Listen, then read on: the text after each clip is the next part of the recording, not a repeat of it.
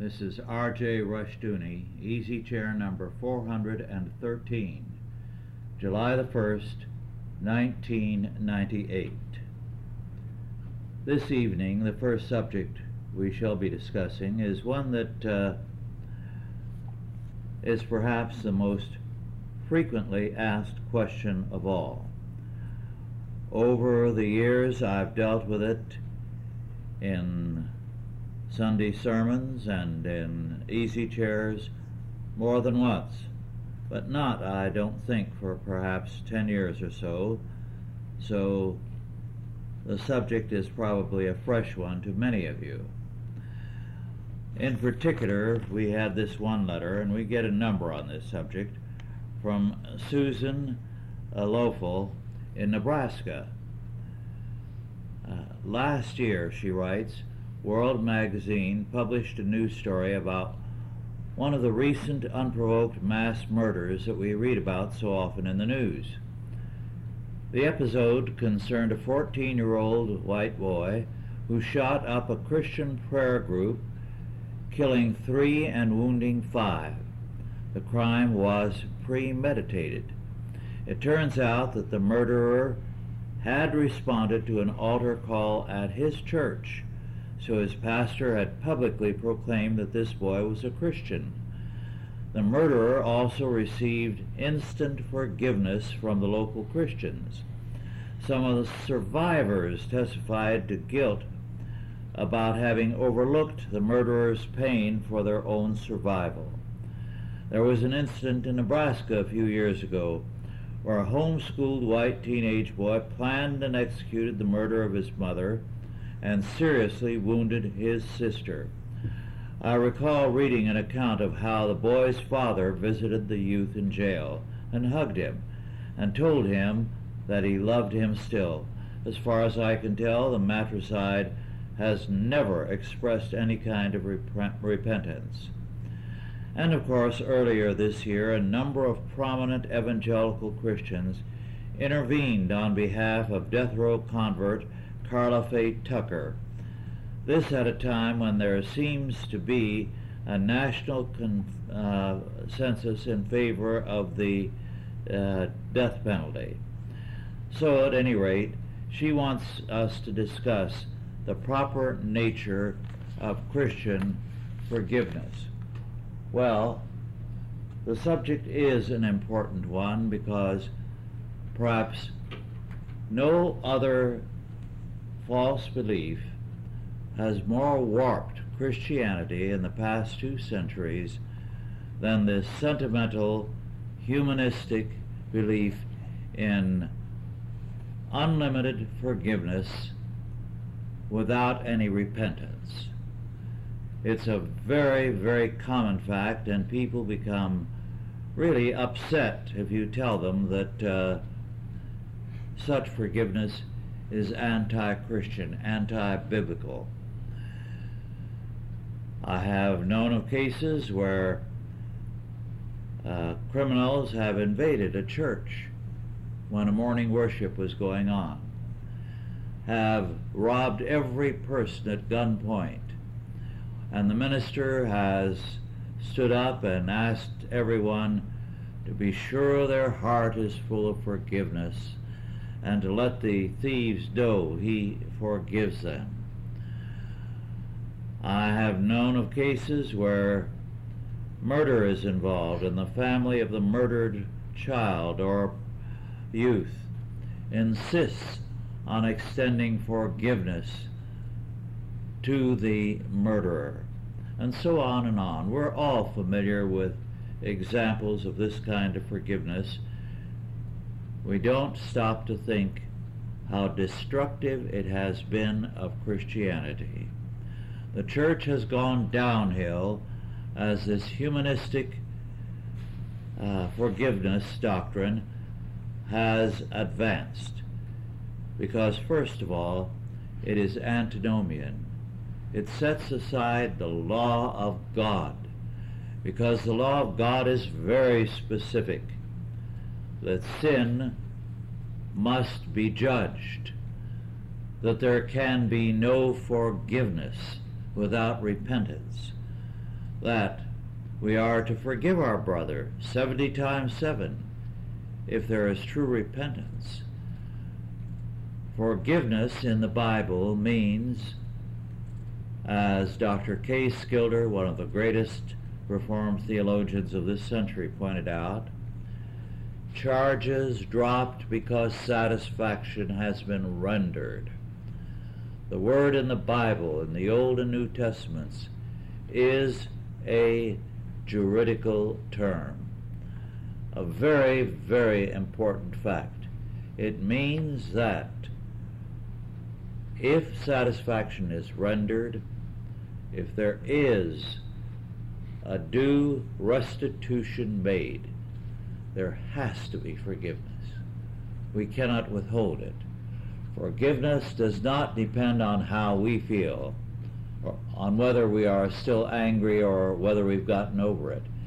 It depends on what God says. And this is why this humanistic doctrine is so evil and so deadly, because it takes away the supernatural, the divine, the God given aspect of our biblical faith and replaces it with a man made doctrine of forgiveness.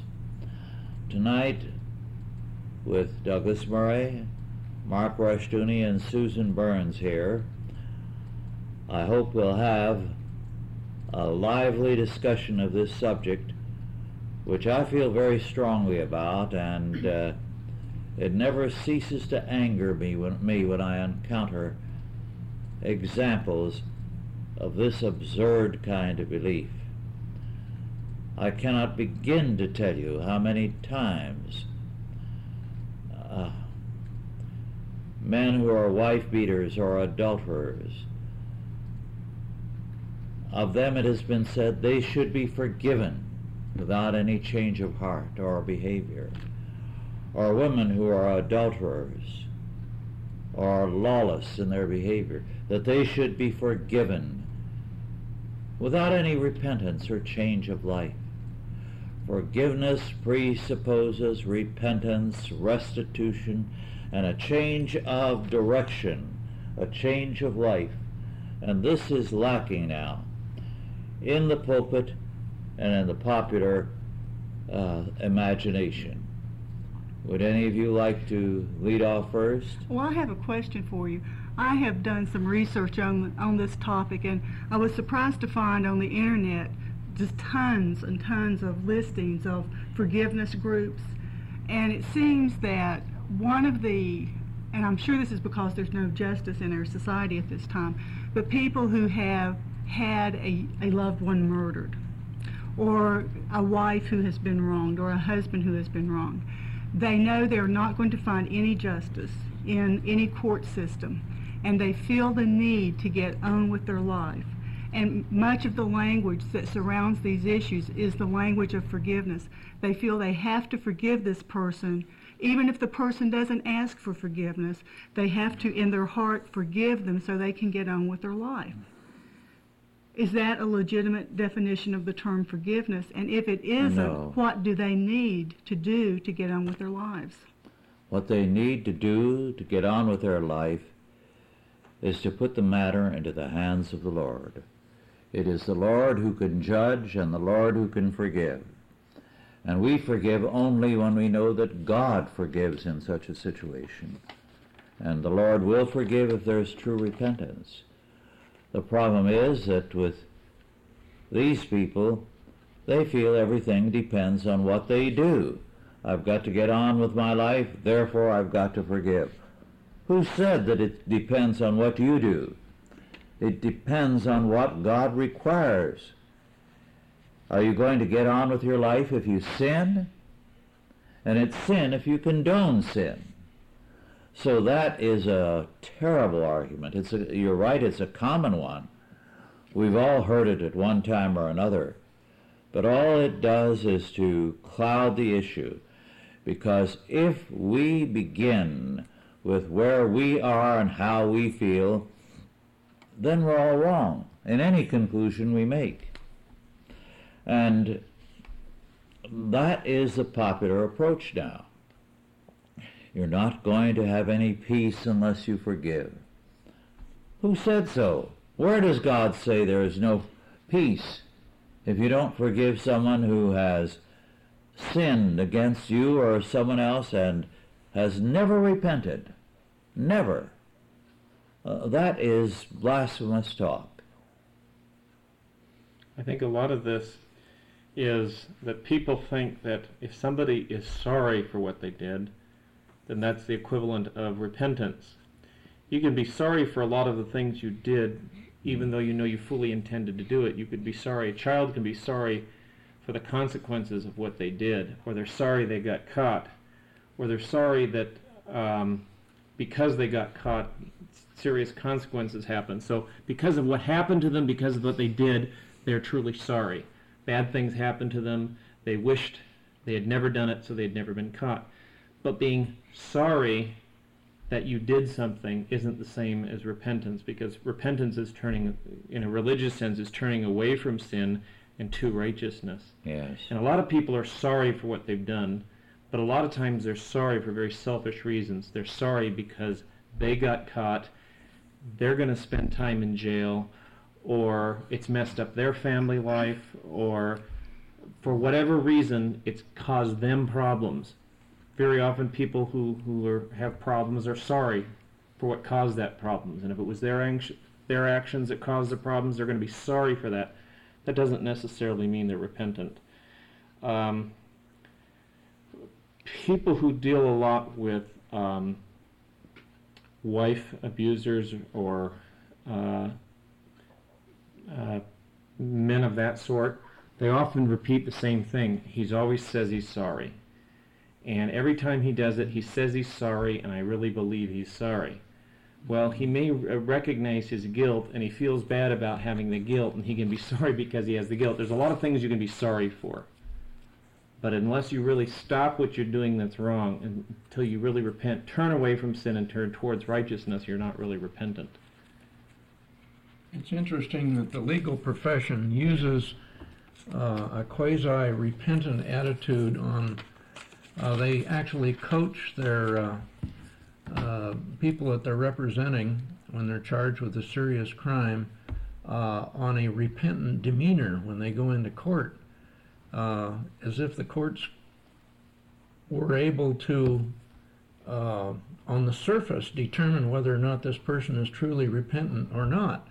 But it's interesting that they at least attempt to create the facade. They will have the person dress well, perhaps uh, unrealistically, according to the way that they normally dress. Their hair will be neatly combed. Uh, if they have a beard, it'll be shaved off, sometimes to uh, make it more difficult for people to identify a defendant. Uh, but uh, their eyes are downcast, and uh, they have to present a, a repentant attitude before the judge, as if the judge was playing God and uh, it's an interesting turn of events in our legal system. Uh, you know, when this country started, uh, there was some biblical premise to uh, justice in this country. But in the past hundred years or so, we've gone from a presumption of innocence to a presumption of guilt. It started with the IRS, and now it's become widespread among all public agencies. Any agency, public agency that you go up against you're, it's automatically assumed that you're guilty when you go before them. And it's, it seems to have run parallel time-wise uh, with this uh, increase in uh, uh unrepentant attitude on the part of uh, criminal defendants. Um, some months ago, I had to read this incredibly stupid book. It was a book written by a Universalist Mennonite who wanted to um, who was opposed to the death penalty. And his justification for that is because Jesus died for every man's sin, we are wrong to punish anyone with the death penalty. So it was just, it was one of those books that I read and just was pulling my hair out because it was so insane and so, so maddening. And as a consequence, to balance that and um, I read in institutes where Rush was talking about the death penalty and the and the penalty was based not on a repentant demeanor or any emotional thing. It was if you committed the crime, you're going to suffer the punishment. And in the um, the, this book that I read, of course, the, one of the most heinous things you can do is to put to death someone who is not perfect, i.e., they may have a mental illness or be mentally deficient or retarded or some, some challenged in some way. And that is the most inhumane and most wicked thing you can do. Even though that person goes out and kills 50 million people, you still have to preserve his life. And Rush's comments were just so brilliant, pointing out that in the Bible, even if an animal gore someone to death, that animal is to be put to death. And if a man knows he has an animal who harms other people or harms other animals, the man and the animal, am I correct, are to be put to death. And it just showed the beauty and the simplicity of what God's Word says as opposed to what we have to deal with today. One of the things that the false doctrine of forgiveness does is to warp the whole of theology because instead of making forgiveness a theological matter, something that God ordains and God does according to His law word, it becomes instead something that you and I do. So uh, it leads to people trying to play God. If uh, it is up to them, then they are the ones who are going to do the judging as well as the forgiving. So they are ready to judge people far more than ever before. We've never had a more judgmental age. Everybody is critical of everyone because they also feel that they are playing God legitimately by saying, repent and I'll forgive you. Or listen to me, straighten out your life according to my word, and I will forgive you. In other words, they've replaced God with themselves. And that's a fearful thing. It's become very, very commonplace. A great deal of our trouble today is that people have become both extremely judgmental and extremely prone to meaningless forgiveness because it all hinges on man and man's word. Whether they judge or they forgive, they usually predicated it with the words, I think. Yes. I think we should forgive. I think we, this is a terrible thing he's done. I think something should be done about this. So whether it's judgment or forgiveness, it's it's always what they think. There's a lot of persecution in, in the American church today, probably in other uh, churches as well, where if someone says they're sorry or something, you are required by your the, by the church to forgive them, and if you're not, this person could have, may have done something heinous, but you or the responsibility falls back on the wronged person to have the forgiving forgiving spirit. And I know many um, many friends who have taken the biblical stand and who have said, um, I'm certainly willing to forgive. I would love to forgive. I desire to forgive. However, this person has not repented, and this person has not come close to even. Not only have they not repented, but there's no restitution, and they are looked at as though they are the most wicked people in the church, and they are marked as an un, as an unforgiving person. It's something that um, I'm sure many of our readers and listeners have to have to live with on a daily basis. One of the uh, terms that's always amused me, the contradiction in terms is something they call the victimless crime uh, today. when people want to dodge something, they make up a word for it. and um, uh, victimless crimes such as uh, uh, people taking uh, drugs or uh, giving drugs to others or the um, uh, prostitution and so forth, they, they always have consequences. They have consequences for the individual. If God doesn't want us to commit suicide, He also doesn't want us to, to uh, do things to poison ourselves or destroy our our bodies. Uh, it's it's the same. So there is no victimless crime as far as I'm concerned. I, it doesn't make any logical sense.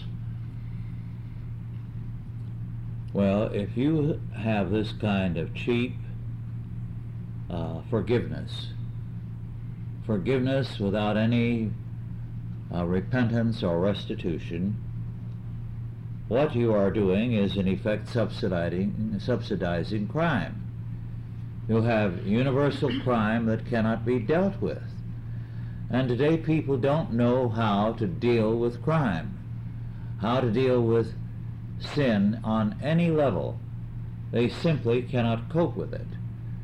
And this is one reason why uh, children are going astray. Uh, there have been numerous stories in the uh, media this year about the school shootings. And everything has been blamed for it, except the fact we have stripped our schools of any biblical teaching. And that in itself has made a difference. Well, there was a time when s- schools in the slum area where the Bible was used. Uh, one simple case of somebody's sweater or overshoes being uh, stolen was a scandal uh, for the whole school year because thou shalt not steal was drilled into everybody on all sides. So uh, we've forgotten, by the way, what the teaching of Bible in the schools in those days was. It was intended to govern them in terms of a biblical morality. It didn't try to teach them the nuances of any doctrine. It taught them biblical morality. And that did a lot of good, whether the children were Christian or non-Christian. It gave them a standard. Well, that's gone. So now they cannot figure out, isn't that strange, why the students are ready to kill without any excuse. Well, this is the this is the X generation. This is the chickens coming home to roost. Uh, they have been cut off from any uh, moral teaching whatsoever. There are kids going into court, 14, 15, 16 years old, that have committed multiple murders, and they don't know what's wrong hmm until they get up in front of the judge, and they're they're shocked, they're surprised, they're like primitives. Uh, y- you know, the the so-called social scientists are amazed at this development, uh, but it's it's a natural uh, development uh, because of lack of any moral teaching whatsoever. They don't know what's wrong. Yes. Stealing becomes a way of life. Killing becomes a way of life. It's a day-to-day uh, method of survival for Mm. many kids in the in urban areas in the inner city, and uh, they don't give it a thought. Life means nothing. And of course, they're taught that what they that they are basically good, and that whenever they have a desire, it's a good desire, and that their that their quote needs or desires should be met, and so they are just little anarchists. It's interesting that in today, often when you hear about this cheap forgiveness, it's coming from churches, it's coming from um, families of the victim. Yes. 30 years ago, a lot of it was coming from um, Freudianism and, or the idea that you the environment is to blame, therefore let's not blame anybody. It's not really their fault, therefore you know it's it's it's all of our fault. I mean all of our faults. Uh, when uh, Bobby Kennedy was assassinated, I can remember some commentator on TV saying this is all of our faults. And um, now it's the people who should be standing up and saying, uh, demanding some kind of justice that are saying, are very often the Mhm. ones who are, who are gushing that I forgive them. Um, And often the ones who do want justice and who do say and, and who say that he took my child's life, he deserves to die, they are pictured and, and caricatured as savage. mhm. Even just They're the vindictiveness. barbarians. Just vindictiveness. You bet, you Well, we have a major crisis that has been building up for some years. In fact, it goes back to before the French Revolution and the sentimental ideas of forgiveness and of sin uh, took over in our culture and then began to infect everything from the top down. The result has been that not only public education, statist education, but religious education has been warped by this false idea of forgiveness, which means that you have no real concept of sin as something against God, and therefore only to be dealt with on God's terms.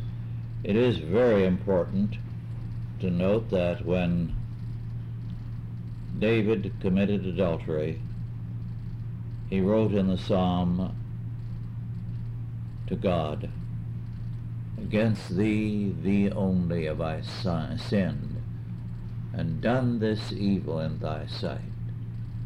Now he knew that the sin involved also uh, a number of innocent people, a husband who was killed for it innocently, and a number of others. But it was ultimately God's law and the person of God that he had sinned against. And that's the greatness of David. He saw the essence of sin as God directed. It's an assault against God. We've lost that totally now. We don't see God's involvement in it, and therefore we've lost the meaning of the doctrine of the atonement. We no longer relate the atonement to everyday life. Uh, Jesus died for me has come to mean less and less to the average person.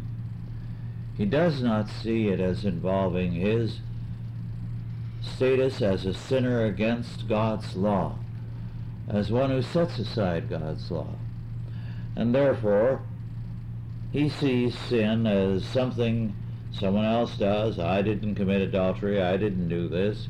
I'm not a sinner. It's somebody else. And therefore, the atonement does not mean what it does in the scripture to them. That they have been changed from sinners sentenced to death to sinners saved by grace, who must continue their lives, therefore, by living in grace.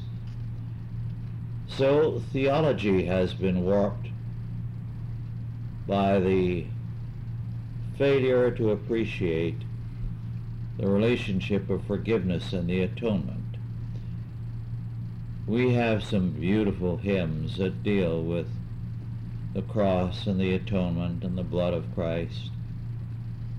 But they're mostly older hymns.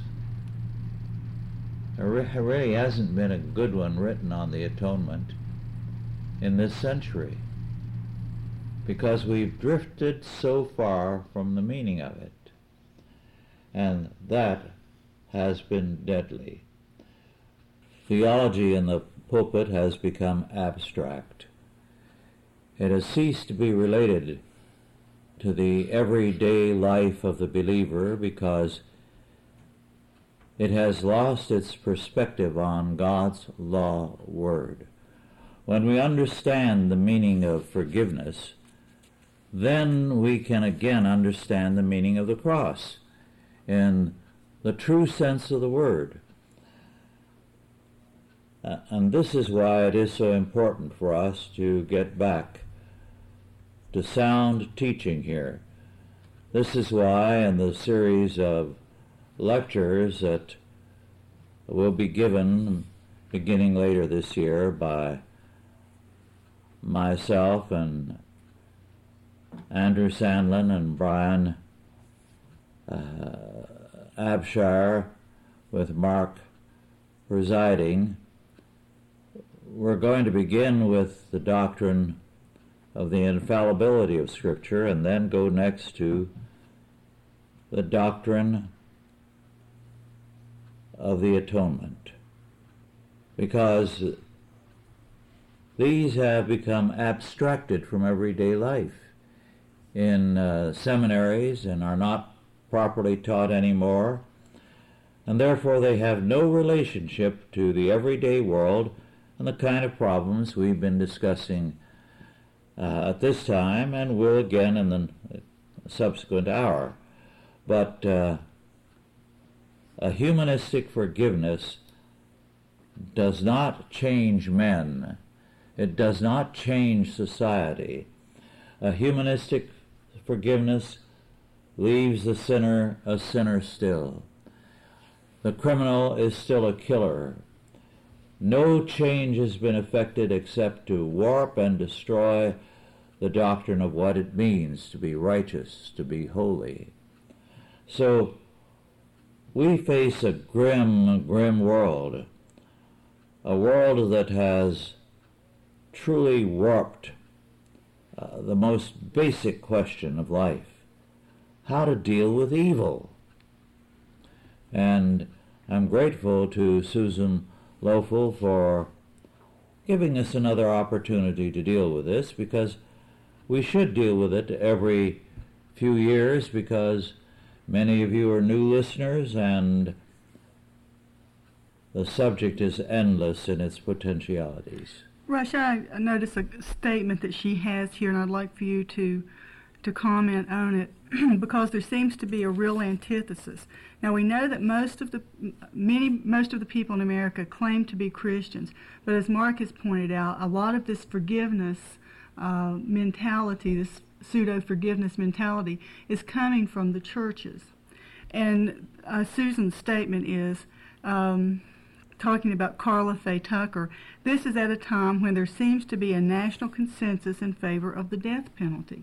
How can the majority of Americans want the death penalty, believe that the death penalty is necessary, and, and that be coexisting with this false forgiveness that we see?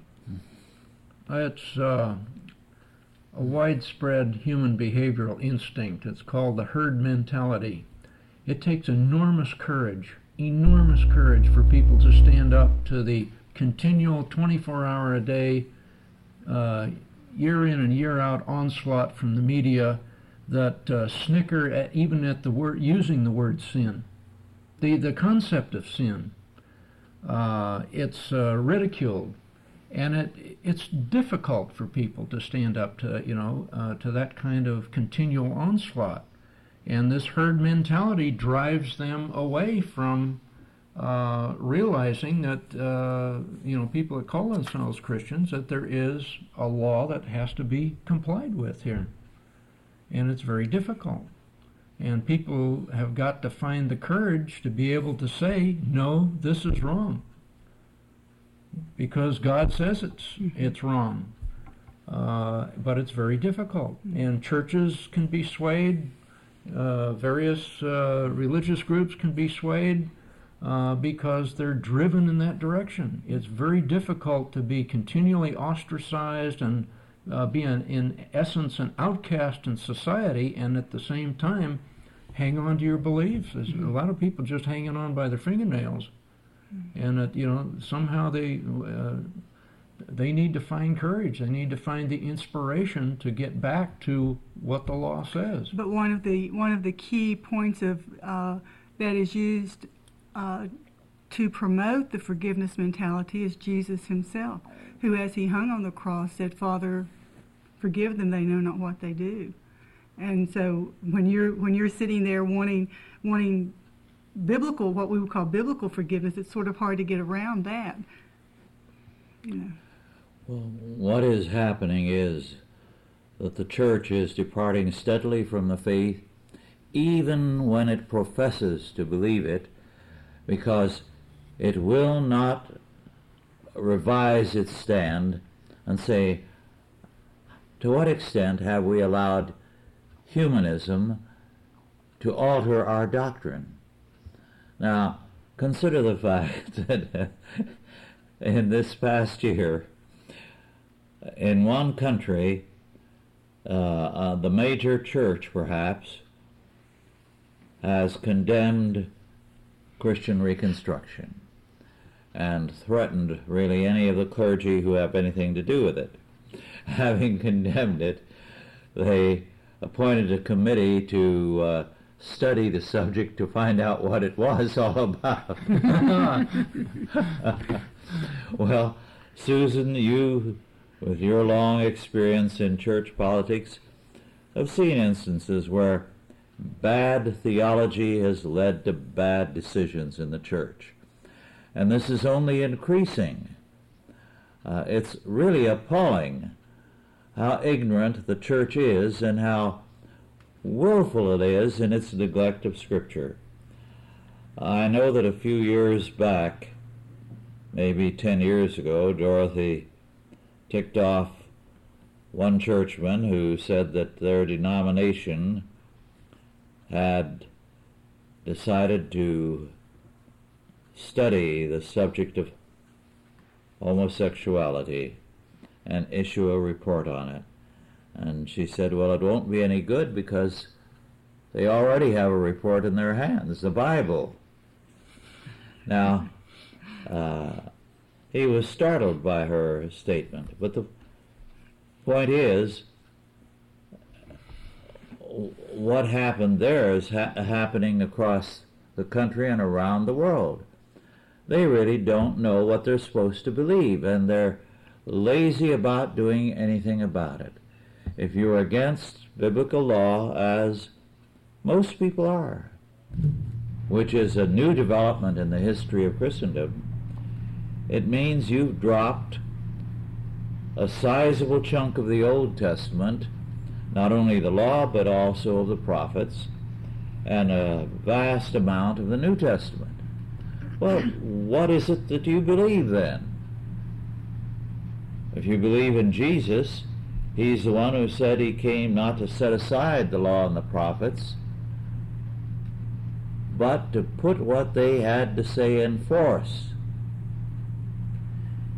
Now, there's no way you can get around those verses in Matthew 5. And yet, they ignore them. Somehow, what Jesus said had to mean exactly the reverse of what he said. Well, Susan's point, uh, the conflict between what people say they, they want as far as the death penalty uh, and so forth, it's, uh, uh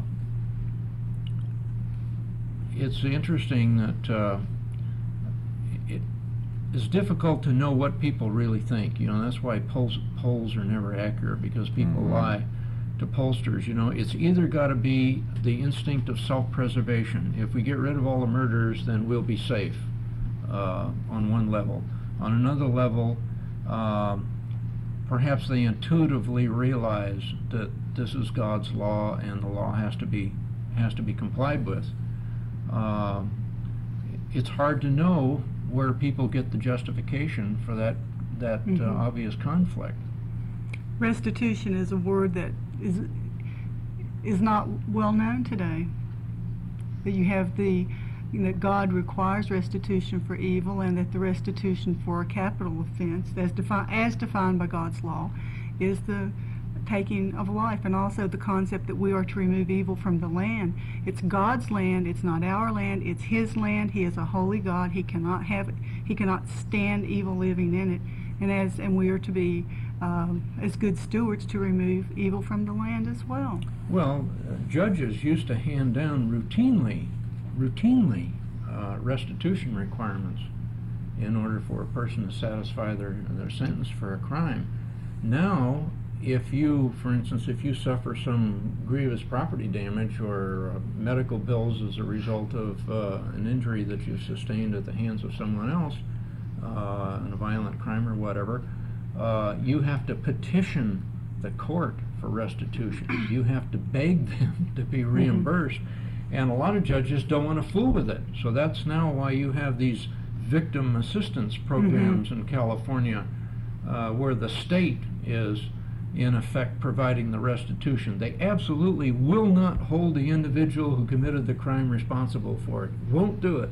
They will make the taxpayers provide the restitution rather than the criminal, hmm which is doesn't do Yeah, like duh. yeah, it doesn't do anybody any good.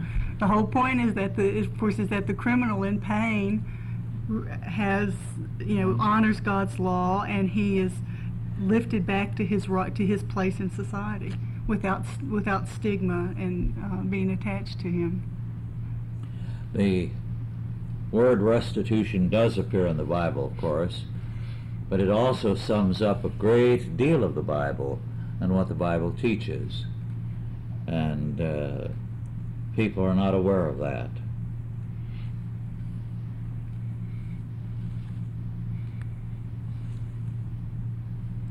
One of the aspects of this confusion of uh, forgiveness with a sentimental desire to forget about something and go beyond it, get on with your life. Uh, one of the aspects of that, as I indicated, is that it warps our view of the whole life. It warps our view of the Bible. It warps our view of law. But ironically, the concept is too basic to life. It's a God given thing. God has so made us that in all our being we want to see godly restitution. And when we don't have it, we have all kinds of, uh, well, uh, false methods of making restitution. We want restitution made wholesale, uh, historically, uh, to rectify the past. We uh, have different groups claiming that the whole history has to be rewritten now. Uh, all the southern uh, descendants of slave owners punished. All people in any country who have, uh, uh, whose ancestors did any ill to another group to be punished, which may be true if they're perpetuating it, but not if they are not. And uh, the result is, as one writer, in dealing with the uh, problems in Kosovo, commented in half a sentence in passing, was that would the problems there ever be settled? With all the long record of wrongs done by one group against the other, and all the horrors perpetrated, how would it ever be settled? Which is a good question. Is there no escape from the past? Well, of course, the uh, belief in a necessity for a full settlement in history is what has made Hinduism the horrifying religion it does. You have to make atonement for all the sins you've committed in your life and all you've committed in a previous reincarnation before you can escape from life and no longer be reincarnated. And it makes it a radically hopeless religion because atonement is purely personal and it has to be total and so it becomes endless. Well, God says you cannot do it. Start there. You cannot make atonement for your sins or anybody else's sins. I alone, in the person of my Son, can make atonement. And you're going to have to believe in Him and what He has come to do in His atonement and seek His forgiveness and grace and live in terms of His Word.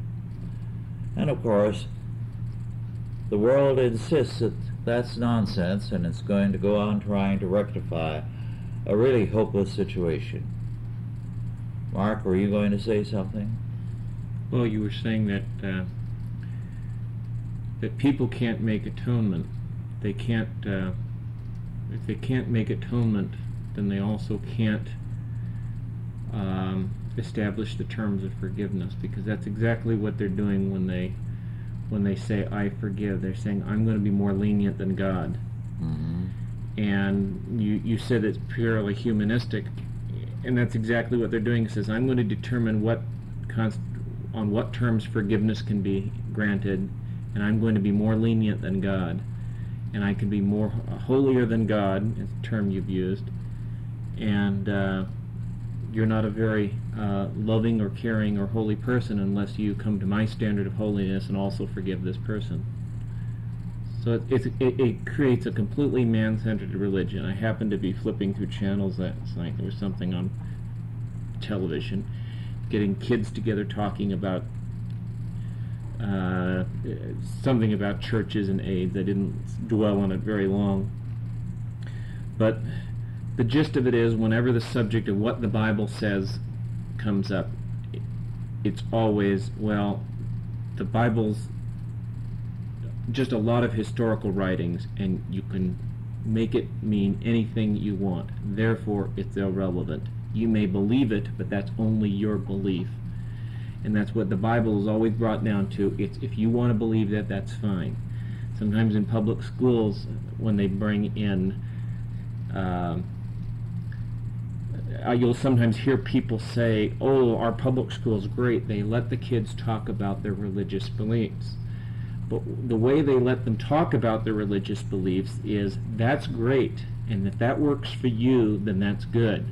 But this may not work for so and so over here. What do you believe about this? What do you think about this? All ideas are equal, and the idea is to synthesize some ideas and come to an understanding and just learn to live with people with with people of, of different opinions. But the Bible is brought down to just one opinion amongst many. Therefore, it's not authoritative. So if I want to forgive, or I want to believe this, or I don't want to believe this, it's up to me. This is a classic disinformation technique. If you want to brainwash somebody, you first have to disorient them. And uh, what kids are being told is part of the secular humanist disinformation program. Uh, you have to disconnect them from the beliefs of their parents if they've got any, and I frankly doubt that parents really have very many beliefs. If they go to church, it's a social club, and that's about the that's about the end of it. They don't go there to get any bad news. they, they don't want to hear about any laws or or any uh, thing that they have to comply with. But uh, uh, that's the reason a lot of kids and I know many of them. I have friends of mine who are trying to deal this deal with this issue with uh, 14 and uh, 15 year old kids, and the kids are questioning. They've come to the age of reason where they they know they're being lied to, but they don't know what the truth is because nobody's telling them the truth. Everybody is trying to confuse them. Uh, the parents don't have anything to offer them nine times out of ten. The school, which is the authority figure, uh, the government, the media, every everybody that that ought to have something to say to them uh, is confusing them and disorienting them. And that's the reason a lot of kids commit suicide. They get get to the point that our, our culture is driving them nuts. It is a hopeless culture. It's a dead culture. Well, maybe we, I, I hate to trivialize it, but perhaps it's time for us to come up with a 12 step program to achieve repentance, with the first step in the 12 step program being making restitution. Uh, you know, if they've forgotten how to do it in the legal system and they've forgotten how to do it in the popular culture, perhaps, you know, we need to write something up and hang I it dis- out. I disagree with you about that, only because of what my pastor said one time.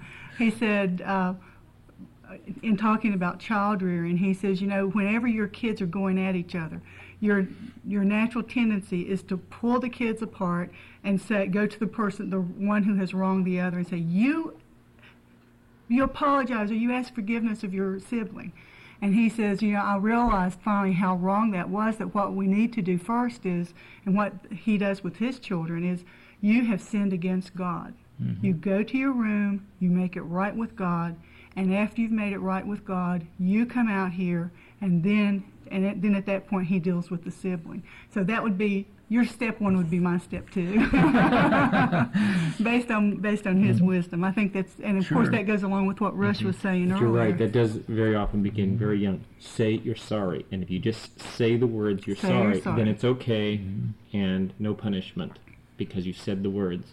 So a lot of people just think saying the words is what Mhm. forgiveness is all about.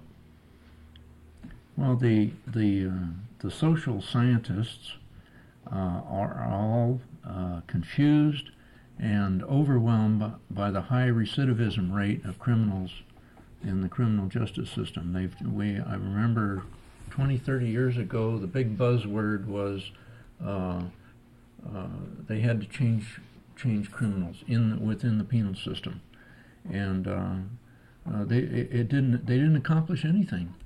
They spent millions and millions of dollars on consultants uh, coming in to try to uh, achieve this uh, change in uh, criminal behavior, and it didn't change. It got worse.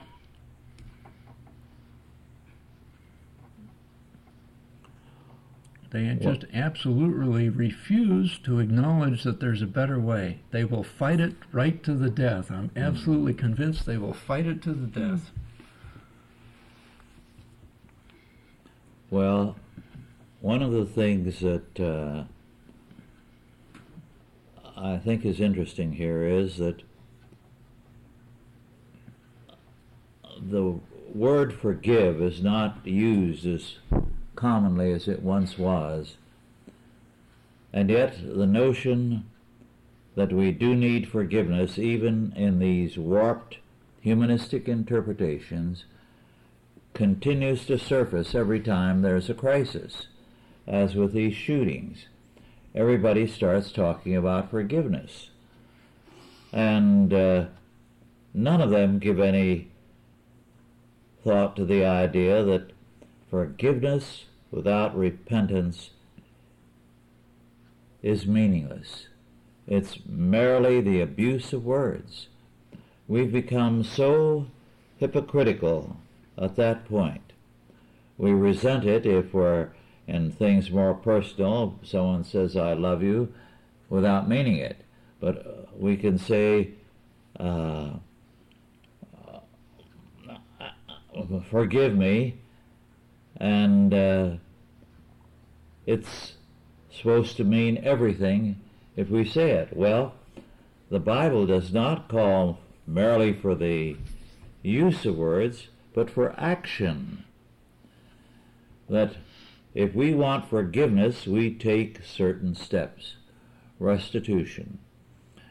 Uh, as I pointed out, I believe, I have so often on other occasions, Dr. Schilder, one of the great theologians of the century, pointed out that when you trace the history of the word forgive as it appears in the Bible, its original meaning was charges dropped because satisfaction has been rendered.